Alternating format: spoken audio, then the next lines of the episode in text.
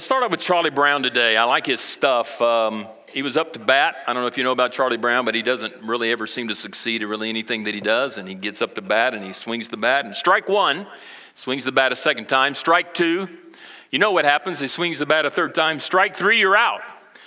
And so he kind of moses his way back to the dugout and sits and sort of slumps over at the bench. And he says, Rats, I'll never be a big league player. I just don't have it in me. All my life I've been dreaming of playing in the big leagues, but now I will never make it. Lucy turns to console him and says, Charlie Brown, you're thinking too far ahead. What you need to do is set yourself more immediate goals. Pauses for a minute, looks up at her and asks, Immediate goals? Lucy then responds, Yes, start with this next inning when you get up to pitch. See if you can walk out to the mound without falling down. Yeah, immediate goals. That would be a good place to start. You know, I don't think most of us, when we talk about the subject that we're going to be talking about today, see ourselves as big league players. When we talk about evangelism, when we talk about sharing our faith in Christ, most of us who have grown up in the church know about several big league players like Billy Graham. You know Billy Graham? Most of us do. There's a younger generation that their Billy Graham is uh, Louis Giglio. And there are several guys that you could probably name and I could name, but we're not going to take time to do that, who, when we think of people who lead other people to Christ, we have this idea, this understanding that these are the big league players, and unless I make it to the big leagues, unless I can witness to and win as many people or lead or guide as many people as they have to the Lord, then my witness is just not worth it. It's not that effective. But that in reality is not true because the reality is there are more people who come to faith in Christ through a one on one encounter rather than mass evangelism. I prefer one on one rather than a mass evangelism type strategy where a lot of people come and, and you give this invitation and somehow some words are said and people walk the aisle and they fill out a card and they go and speak to a counselor and then all of that. And I'm not diminishing that in any way. I think many of us were saved in evangelistic meetings or maybe in a church setting like this. But I believe one on one in the end is the best route to go. That's why we have what we call the next steps area over here, where people who make a decision go to the next step and they speak one on one with someone to make sure, to ensure that the decision is valid and, and it's the right decision. Greg went through the next steps class, and as a result of that, we have baptized him today. That's, I think, the best method. So I think that really one on one is really the best method, and that means you. If you take a look at the passage that Pastor Andy just read just from just a little moment ago, we see that Jesus, in his final words to the disciples, tell his disciples to go and make disciples. Now, this is not something that was a choice for them, it is given in the form of a command. Jesus, for three plus years, has been preparing his disciples for this moment. They have been unaware of it the whole time. He's known about it from the very beginning when he selected them. And for three and a half years, they have been in the school of evangelism taught by Jesus himself. He has instructed them not only by his example, but he has given them the message and the mission now in this passage that we read in Matthew 28 to go and make disciples. They are to go. And most of us in here have grown up in church church and we understand what that means. Although I'm not sure we really understand. What does it mean to make a disciple? Now, there are a lot of you in here who work at the airplane multiple places, Suno, uh, Sunoco, uh, Hawker, Beechcraft, Spirit, all those places. We make airplanes. And we know that we start with parts and we assemble those parts together and we make a plane. We know what it means to make an airplane, but I'm not sure we know what it means to make a disciple. How do we make disciples? Now, we don't make disciples. Let me be clear about that. You cannot make a disciple. Only the Spirit of God can make a disciple. However, you can join in the process of making a disciple with the Spirit of God as you proclaim, declare, reveal, and live out the gospel in a tangible way so that people, when they see it and they hear it from you as a witness, you're guiding them and leading them to that process where the Spirit of God then convicts them and then converts them. Then they make the commitment to lead and to place their faith and trust in Jesus, and then they become a disciple. So we are simply making disciples by joining then something or an activity that God is already doing. And what God has chosen to do for some unexplained reason is that He has chosen to use you and I chosen to use us to join him in that process. So if we are silent or negligent in fulfilling the great commission of going and making disciples, then how then are they to be made? They don't assemble themselves. And so we often have a tendency to think, well, is it my responsibility then to then share my faith, to share Christ with unbelievers? Yes, it is. That is the command that He's given us. The call that He gave is not to know Christ, to follow Christ, and to serve Christ, but He has commanded us to share Christ. And unless we share Christ, listen to me, unless we share Christ, we are not a disciple of Christ. A silent disciple is not a disciple. We have been commanded by Jesus to follow his example, and Jesus primarily came to declare the message that I am the way, the truth, and the life. No man can come to the Father except through me. And if you think you're a disciple and you can get silent where you work, or silent where you live, or silent with your neighbors, or silent in your community about what Christ has done in your heart and life, then you cannot claim to be a disciple. A disciple is someone who not only knows, follows, and serves, but a disciple is someone who shares Christ with a lost world, with unbelievers who have yet to place their faith and trust in Jesus. To share Christ, that, that's what disciples do. And how many of us have been silent most of our lives, claiming to be disciples and not, not fulfilled, I believe, this greatest commandment of all in the last words of Jesus to his disciples go and make disciples. Now, I know what you're probably thinking about now. How do I do that? Well, I'm glad you asked. Turn to your neighbor and say, I'm glad you asked that question. You did ask that, right? I'm going to give you a very quick, very short lesson on how to share Christ with an unbeliever. Turn to Acts chapter 8, beginning with verse 26. Now, sharpen your pencil, make sure your pen works well. I'm going to go through this very quickly because I got about uh, three hours. So we're going to work on this very quickly. Some of you are asleep. Mike, do you hear that back there? Yeah, he was at an all night high school graduation party back there till 3 o'clock this morning. So somebody keep him awake back there. Anyway, how do I share Christ? Number one, the first principle in sharing Christ is I must welcome God's sending. I must welcome God's sending. I welcome the invitation that the Spirit of God brings into my life to share my faith with other people. Notice in verse 26 now an angel of the Lord said to Philip. That word now is an interesting word. It means now, as a result of what has happened previously in Acts chapter 8, now something is about to happen that is different than happened before. What has happened before? We have, and we learned earlier in Acts chapter 8 of a man named Philip. He was the first deacon that was selected by the church to serve in that capacity. But Philip was more more than just a deacon, Philip was an evangelist. He was someone who shared his faith with unbelievers every chance that he got. And Philip, after the stoning of Stephen, makes his way, led of the Lord, to a distant place called Samaria, and while in Samaria, begins to share his faith, to share the good news, the gospel of Jesus, and this incredible revival begins to break loose, and many people are saved. I mean, it's a phenomenal time for this young man named Philip, who's an evangelist. He is meeting uh, with great success this gospel message that he's proclaiming very boldly and very loudly to those who will hear and receive Christ. An incredible revival so much so that Jerusalem hears about it and they send John and Simon Peter up to investigate it. They want to know what's going on up there. Why are there so many people coming to faith through Philip? And so they examine it. And, and now, as John and Simon Peter are on their way back to Jerusalem, now Philip, though, with this incredible success in Samaria, now Philip gets this incredible visitation from an angel of the Lord. He is a messenger. Talk about getting your attention. If you were ever to receive an angelic visit, a message from an angel, do you think that would grab your attention? Has anybody got one of those lately? You have? You need some medication or you need to see a psychiatrist? I'm just kidding. We know you, Donnie, and you do need some help. But anyway,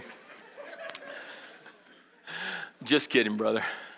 I know I can play with you. But anyway, I mean, do you think that grabbed your attention? Right? An angel appears with a message from God. Do you think that would be a clue that you don't have to pray about it? You think that would be some way of knowing I know exactly what God is trying to tell me and what He wants me to do? An angel shows up and talks to Philip. And this message, notice what he says Rise and go toward south to the road that goes down from Jerusalem to Gaza. And then notice what Luke tells us in the book of Acts this is a desert place. It's a desert place. I mean, he's having some incredible success in Samaria, and people are coming to faith in Christ, and he's baptizing, and he's having a great time building this church. He's a church planter, he's building this church. Now, all of a sudden, God said, Hey, I want you to leave this incredible place in Samaria, and I want you to go down to this road south of Jerusalem that heads to a nowhere place called Gaza. Gaza has been already been destroyed and been rebuilt. And so this road, there are two ways to Gaza, and he is sending him specifically to this specific road, which goes through the desert at noontime, which is the hottest time of the day. Talk about a miserable journey.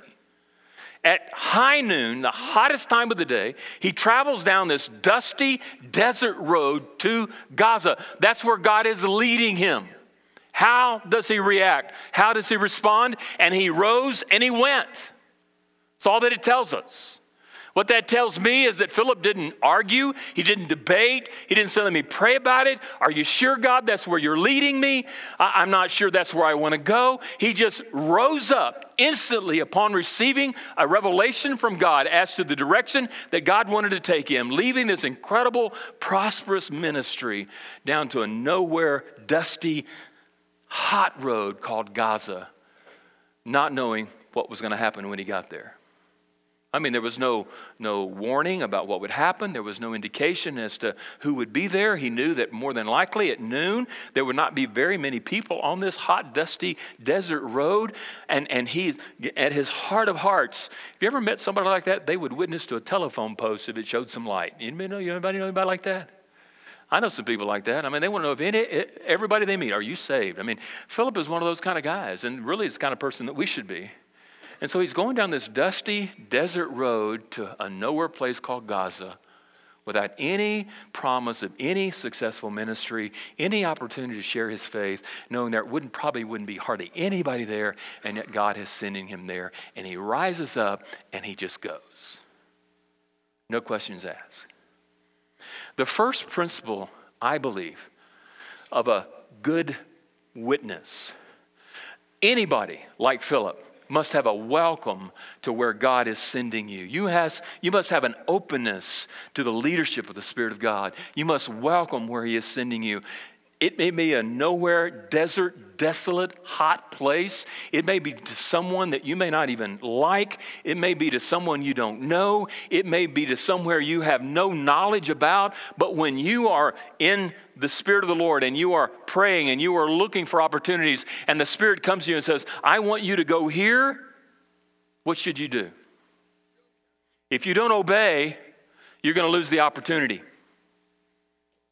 And I think most of us lose our opportunity because we're simply not welcoming to God sending us.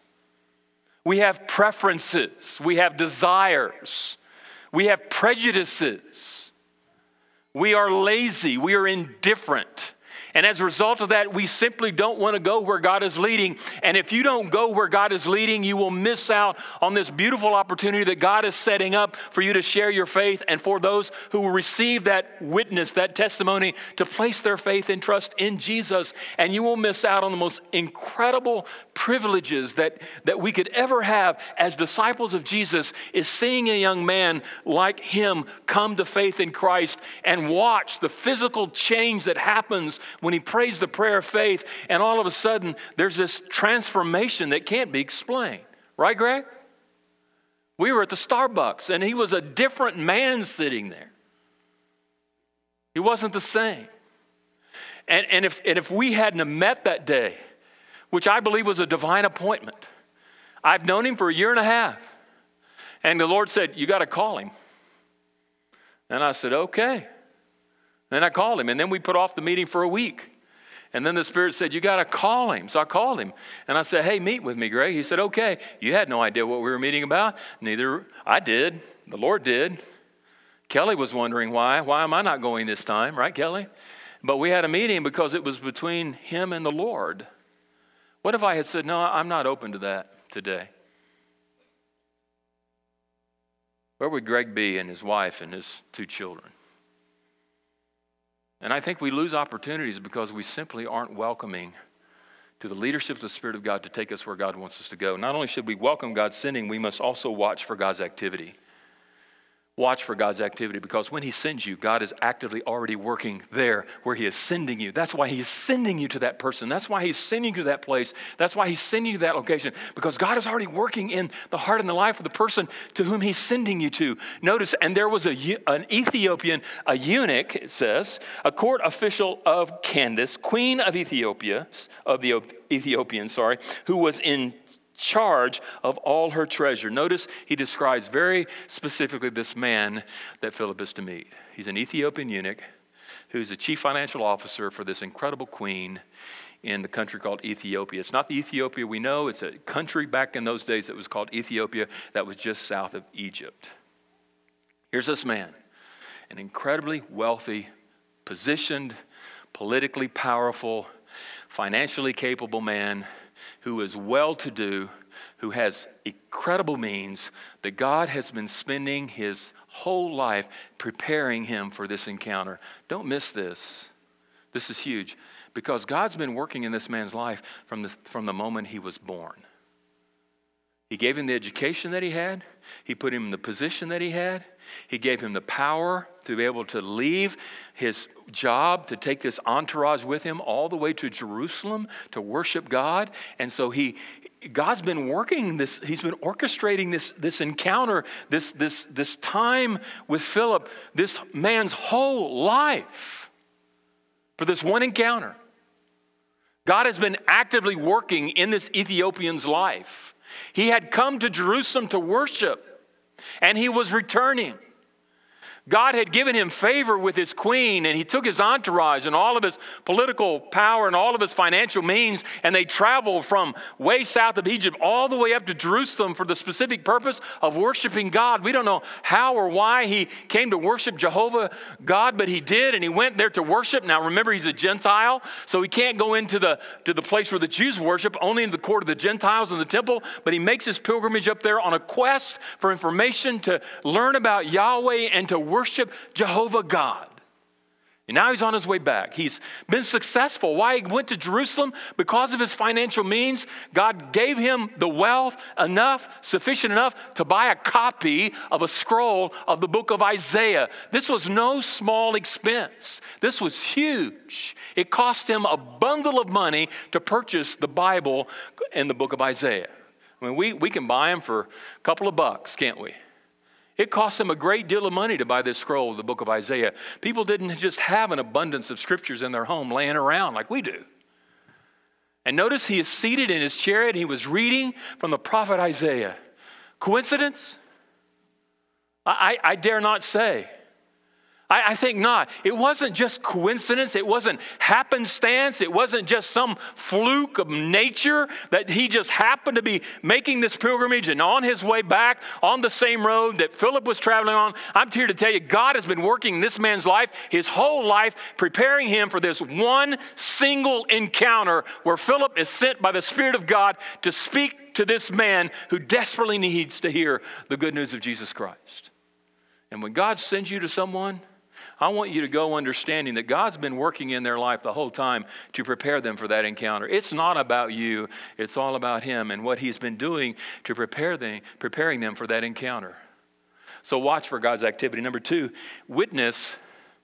This is huge. Witness only when you're invited. Don't be a Christian jerk. Okay? Don't be intrusive, don't be invasive. Witness when you're invited to witness. Notice, now I'm going to give you very quickly a little, a little acronym called GOSPEL, okay?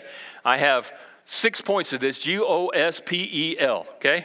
Just G O S P E L, that's how you spell gospel. Go ahead and put it in line G O S P E L. I'm going to give you six, six things for each of those letters. It's easy to remember.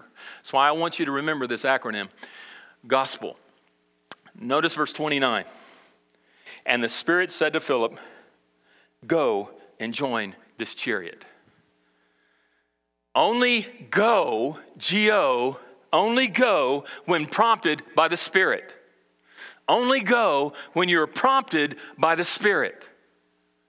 I hate to use Greg as an example, but he and I have talked multiple times in the last year and a half. I've never been prompted by the Spirit. We've talked about and we danced around the whole concept and talked about his relationship with Christ, but never go and meet with him at Starbucks in Derby and talk to him today. I, I really, on my way there, I was praying, God, you're the one that set up this appointment. Go when the Spirit of God tells you to go. Go over and speak to them. When you are in a place, in a situation, in a relationship, and you may have had that relationship for multiple years, and all of a sudden you are prompted by the Spirit of God to speak to them, you need to speak to them. That is your green light. Go when you're prompted by the Spirit. The O in verse 30 is offer assistance, offer assistance when asked. So, Philip, ran to him and heard him reading Isaiah the prophet and asked, Do you understand what you're reading?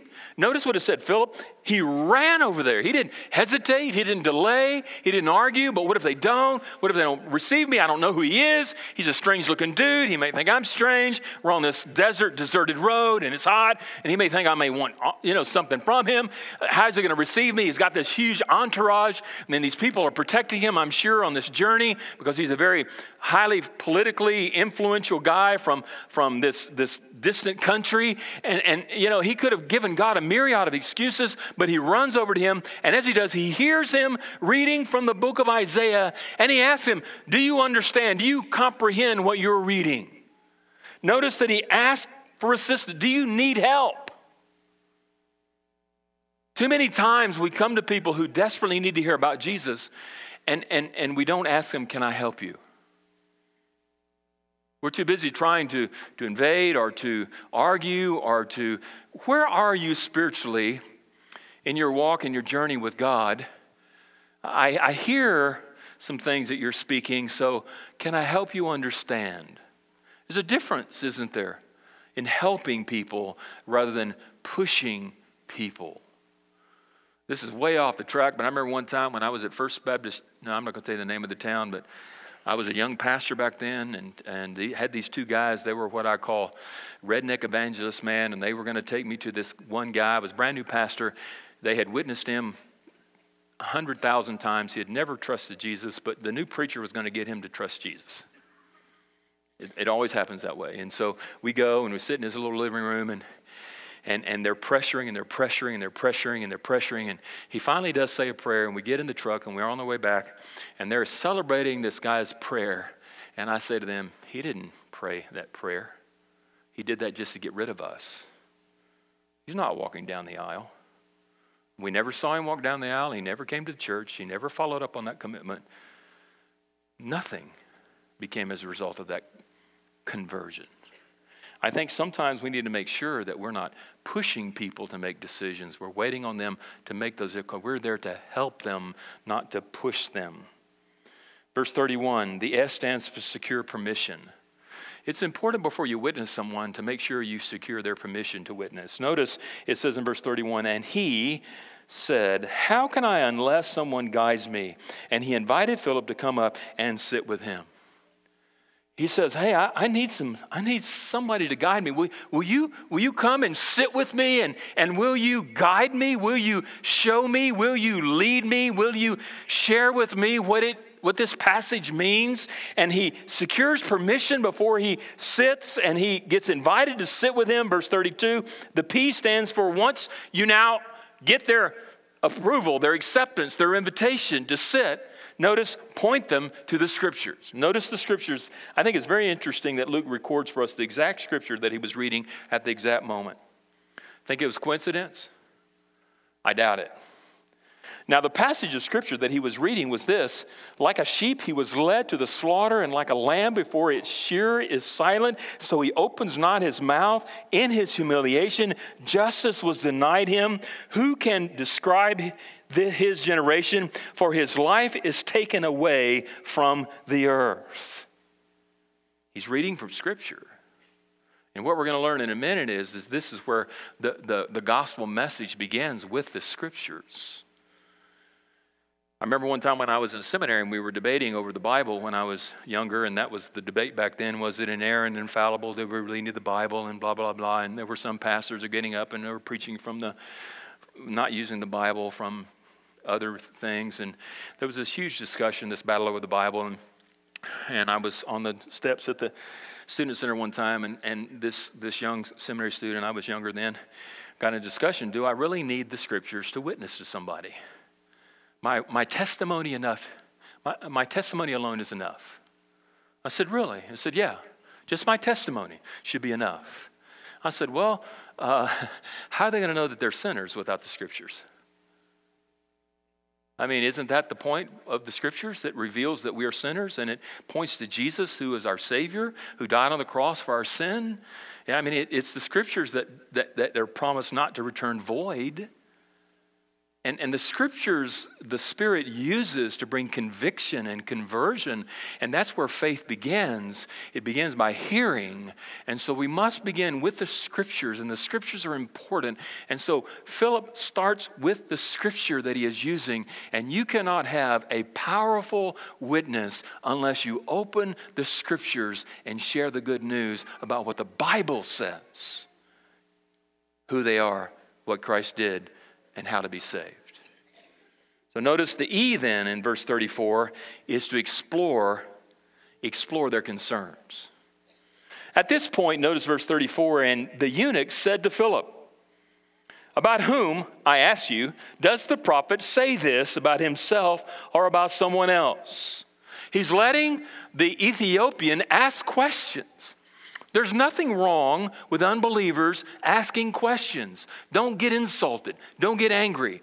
Don't get hostile. Questions are okay.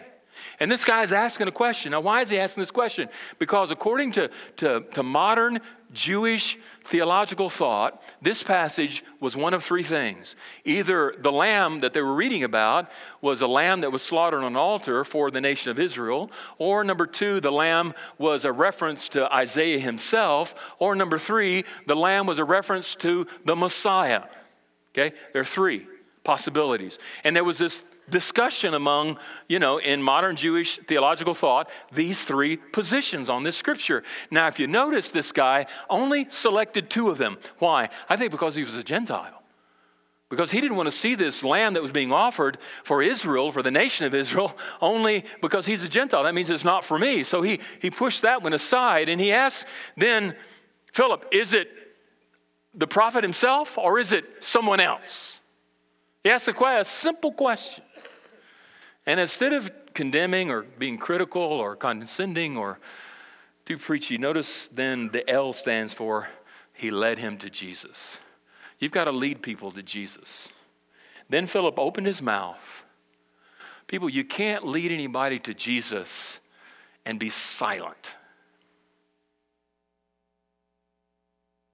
What if Philip was a, huh, Interesting question. Let's debate it and discuss the three points and have fun with that. He led him straight to Jesus. I know a lot of people say, you know, my, my life will be my gospel testimony. I don't need to say anything to anybody. Well, you know what? You're a poor reflection of the gospel because I guarantee you're human and you're not perfect. You're flawed. You're going to make mistakes. How are they going to know that grace is sufficient to cover your sin as well as theirs? And Philip opened his mouth. Notice he began with the scripture. He began with the scripture. There is as much gospel in the Old Testament as there is the New Testament. And that's why we have the Old Testament, is to give us the gospel. And he told him, what did he tell him? The good news about Jesus. He led him to Jesus. The original translation said, He preached Jesus to him. That's the original language. He preached Jesus to him. He gave him Jesus. And when we're invited and being led by the Holy Spirit in these divine encounters, we need to witness, we need to lead them to Jesus. For Jesus is the only one who can save their soul. Number four, we need to wait for his prompting. Wait for God's prompting. This is, this is incredible because if you get way ahead of God, you're going to miss it. I think sometimes when, when we get to this point of sharing the good news with someone, we want to hurry them along. We want to push them in a decision. We want to make them say the prayer. And we want to get them to sign the card and in the baptistry and out the door. And we're quick about it and we want to do it in a hurry. But we need to just wait on the prompting of the Holy Spirit because, it, and they were going along the road, they came to some water. But uh, what I want to say by that is, and they were going along the road, seems to indicate that there was a period of time in which they sat there and they talked for quite some time. He wasn't pressing, he wasn't pushing, he was waiting waiting for the prompting of God. And God was prompting in the heart of this Ethiopian that he needed to be saved. I believe at this point in verse 36, he's not only convicted, but I believe he's converted. This is his conversion experience because he's going to follow this conversion with a confession, will eventually bring about a change. Notice in verse 36 And as they were going along the road, they came to some water, and the eunuch said, See, here is water. You think that's a coincidence? At this particular journey, they're going along together, they're studying the book of Isaiah, and he's explaining the gospel. And more than likely, in this explanation of the gospel, they're talking about baptism, where you are the old person, that was Greg. He was standing up, he was the old him, and then he was submersed in the water and he came out a brand new creation. That's symbolic of what happened to him inside of his heart. That's why we do it in the water. And so they may have been talking about baptisms, we don't really know. But then all of a sudden he said, Hey, here's some water. What prevents me from being baptized? He asked the question. I think he's convicted. He's wanting to make a decision. He knows that Christ was the Lamb of God who died on the altar called Calvary for his sin against God, and he's wanting now to be redeemed and he's wanting to confess Christ. Now, notice his confession then in verse 37. And Philip said, If you believe with all your heart, you may. And he replied, I believe that Jesus Christ is the Son of God. That confession is a personal confession. They're in the chariot. And he personally confesses his faith in Jesus. I believe. I put my trust and my faith in Jesus. That's his confession. It's a personal confession, but now notice his public confession. And he commanded the chariot to stop, and they both, the, the, the eunuch and Philip went down to the water, Philip and the eunuch, and he, Philip, baptized him. He dipped him under. This is why we're Baptist. We don't sprinkle, we dip under because the word baptizo means to dip under and to come out. And he dipped him into the water and they came out. This was his public declaration of his profession of faith, his conversion experience. This was not easy for him. Why? Because his whole entourage was there all his loyal subjects whom he had taken with him to go up to Jerusalem, the soldiers that were there to protect him on his journey because he was a wealthy man and had lots of wealth. He obviously had a whole entourage. It was no small thing. And so he stepped out of the chariot after having declared his intent to follow Jesus privately in that chariot. He then came out. This is why I think it's important two things. Those who say they profess Jesus as their Savior but refuse to be baptized, I question their conversion experience because they're not following Jesus. And there have been many people who have made a profession of faith post their conversion. They were baptized as children, but they were not really saved when they were baptized. And later in life, they said, Well, I really got saved at 22 or 23 or whatever, but I don't need to be baptized again. Well, you know, that, that, that, that pre baptism didn't really count, did it, Greg? Because you weren't born again. And so I, I, question those who, who hesitate. But I also question this that, that baptism always precedes someone's confession. Not because baptism saves, because we're saved by grace through faith, in that it is not of yourselves, but it is the gift of God. Baptism is a public declaration of your intent to follow Jesus. And this was very public. But notice the change that happened in his life in verse 39. And when they came up out of the water and went on his way, how? He was rejoicing. Man, he was as light as a feather. That weight was gone, the guilt was gone, the shame was gone, the sin was gone. He had, through his faith in Jesus, placed all of that past life on the altar of Calvary, and Jesus died for his sin, and he just dumped it all on Jesus, and he walked away from it guilt free. cleansed, forgiven, washed by the blood of the Lamb. He was a changed man. And everyone there saw it, and everyone there knew it. Wait for the prompting of the Spirit of God so that the Spirit of God has time to work to do his transformational work. Number five and number last, and we'll close with this walk toward your calling once you have finished that encounter. Because you see, this was not the end for Philip, it was a continuation of what God had called him to do. Philip had already been to Samaria. He had already had incredible opportunities to witness, had seen God transform a whole lot of lives. He was sent down to Gaza on this dusty, dreary, dirty road, not knowing what, and encountered this Ethiopian eunuch. But God wasn't through with him at that point. God said, Well, I'm done with you, Philip. And I think sometimes I think, well, I've, I've, led one person to Jesus, therefore I've done my job. I've fulfilled my responsibility. And no, Philip wasn't like that. And I don't think that's the call of the disciple because God is preparing other people to cross our path at just the right time for those divine appointments so that we can speak to them. Notice what happens in verse 39 And the Spirit of the Lord carried Philip away, and the eunuch saw him no more. Verse 40 But Philip found himself at Azotus and as he passed through, he preached the gospel to all the towns until he came to Caesarea. He was led by the Spirit once again from that encounter. And he looked for opportunities along the way in every city, in every town, in every place, and every person he came encountered with, encountered with he, was, he was quick to preach and proclaim, to share, to witness the gospel of Jesus until he had reached the place that God had prepared for him in Caesarea. You know, we don't hear about Philip for another 20 years after this in the book of Acts. Later on, I think, is in Acts chapter 21, where all of a sudden we lose sight of him, and then all of a sudden the Apostle Paul and him kind of have an encounter in Acts 21. So for 20 years, it's believed that he had an incredible, fruitful ministry of continuing sharing the gospel of Jesus Christ with everyone that God had a divine appointment with. But notice, as we began the study with Charlie Brown, I want to end with Charlie Brown because it helps me make my final point. One day, Charlie Brown was talking to his friend Linus about the persuasive senses of inadequacy he feels all the time. I want that to sink in for a minute. I'm going to say it one more time. One day, Charlie Brown was talking to his friend Linus about the persuasive senses of inadequacy he feels all the time. Do you feel inadequate all the time? I think that should be the standard walk of every believer.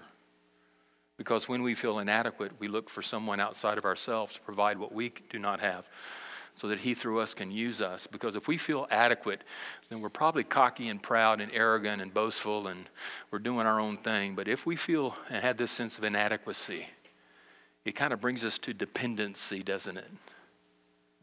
And so Charlie Brown is feeling this sense of inadequacy that just continues to permeate and develop in his life. And then finally, Charlie moaned and he said, You see, Linus, it goes all the way back to the beginning. The moment I was born and set my foot on the stage of life, they took one look at me and said, Not right for the part. Are you right for the part? I think sometimes we think that we're not right for the part. You know, it's, it's the pastor's right for the part. I mean, we expect our pastor to, to witness our pastor. We expect our life group uh, facilitators to share their faith. We expect our deacons to share their faith like Philip, but that's not really for me. I, I don't think I'm, I'm adequate. I'm insufficient. I'm not right for the part. And the reality that Jesus says that if you are a, a person that knows Christ, that follows Christ, and that serves Christ, you are the right person to share Christ. And in your inadequacies, we turn to Jesus, who is more than adequate, more than efficient, more than sufficient to meet what we lack, to use us for His glory, to guide others to faith in Jesus.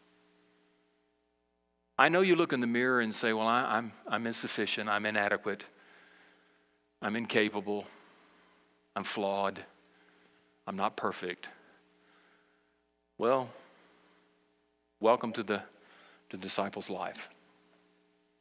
But if you'll turn to Jesus, I'm convinced that God has several divine appointments already scheduled for you in the weeks to come. And when those encounters happen, He's looking to you to say, Lord, I'm insufficient. I'm scared. I'm worried. Not sure how it's going to work out, but I'll be obedient. Thank you for this opportunity. Now give me grace. You're not responsible for the result. Let me say that one time. One more time. You're not responsible for the result. You can't save anybody, but you are responsible for being the steward that God has called you to be with the most wonderful message of the good news of Jesus that our world needs. Well, we're in Wichita. Everybody knows Jesus. No, they don't. So, who has God put in your path, put in your life, put at the intersection of where you live? And He's preparing you, and He's preparing them. He's calling you as He's preparing them to share the good news of Jesus. Let's pray.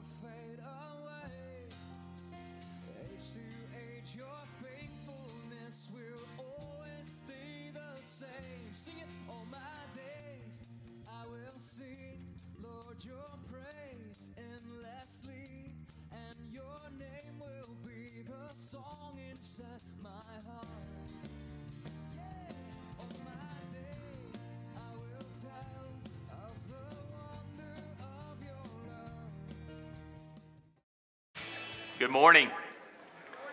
Good to see you today. If you're in the four, come on in. It's our privilege to start the service today uh, by celebrating the, the, the, faith of Greg. He uh, placed his faith and trust in Christ just a couple of weeks ago.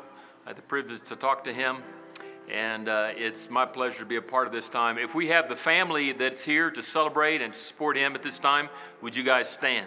The family first. There they are to my left, to your right. Good to see them. Had his mother in law here just a couple of months ago and, and his sister in law, and now him. And it's our privilege to, to join them. And if you're family, spiritual family, you know Greg, and you'd like to show your support in his decision to follow Christ, would you join this family in standing as well? Greg, have you placed your faith and trust in Jesus and accepted him as your Savior and committed to him the leadership and the lordship of your life? Absolutely. It's my privilege to baptize you, my brother, in the name of the Father, Son, and Holy Spirit, buried with Christ in his death, to walk in the power of his resurrection. Father, thank you for the joy that is ours to be able to participate today in this celebration of a new life. Thank you for coming into Greg's life, for putting your spirit in his heart, for cleansing him of his sin. And I pray that God, because you reside in his heart, that you would rise up and help him become the man of God that you've called him to be. Thank you for the joy that is ours to celebrate this new life today. Go with him, keep him close to you, keep him in the center of your will, and help us as a family to support him in all of your endeavors through him. In Jesus' name we pray. Amen.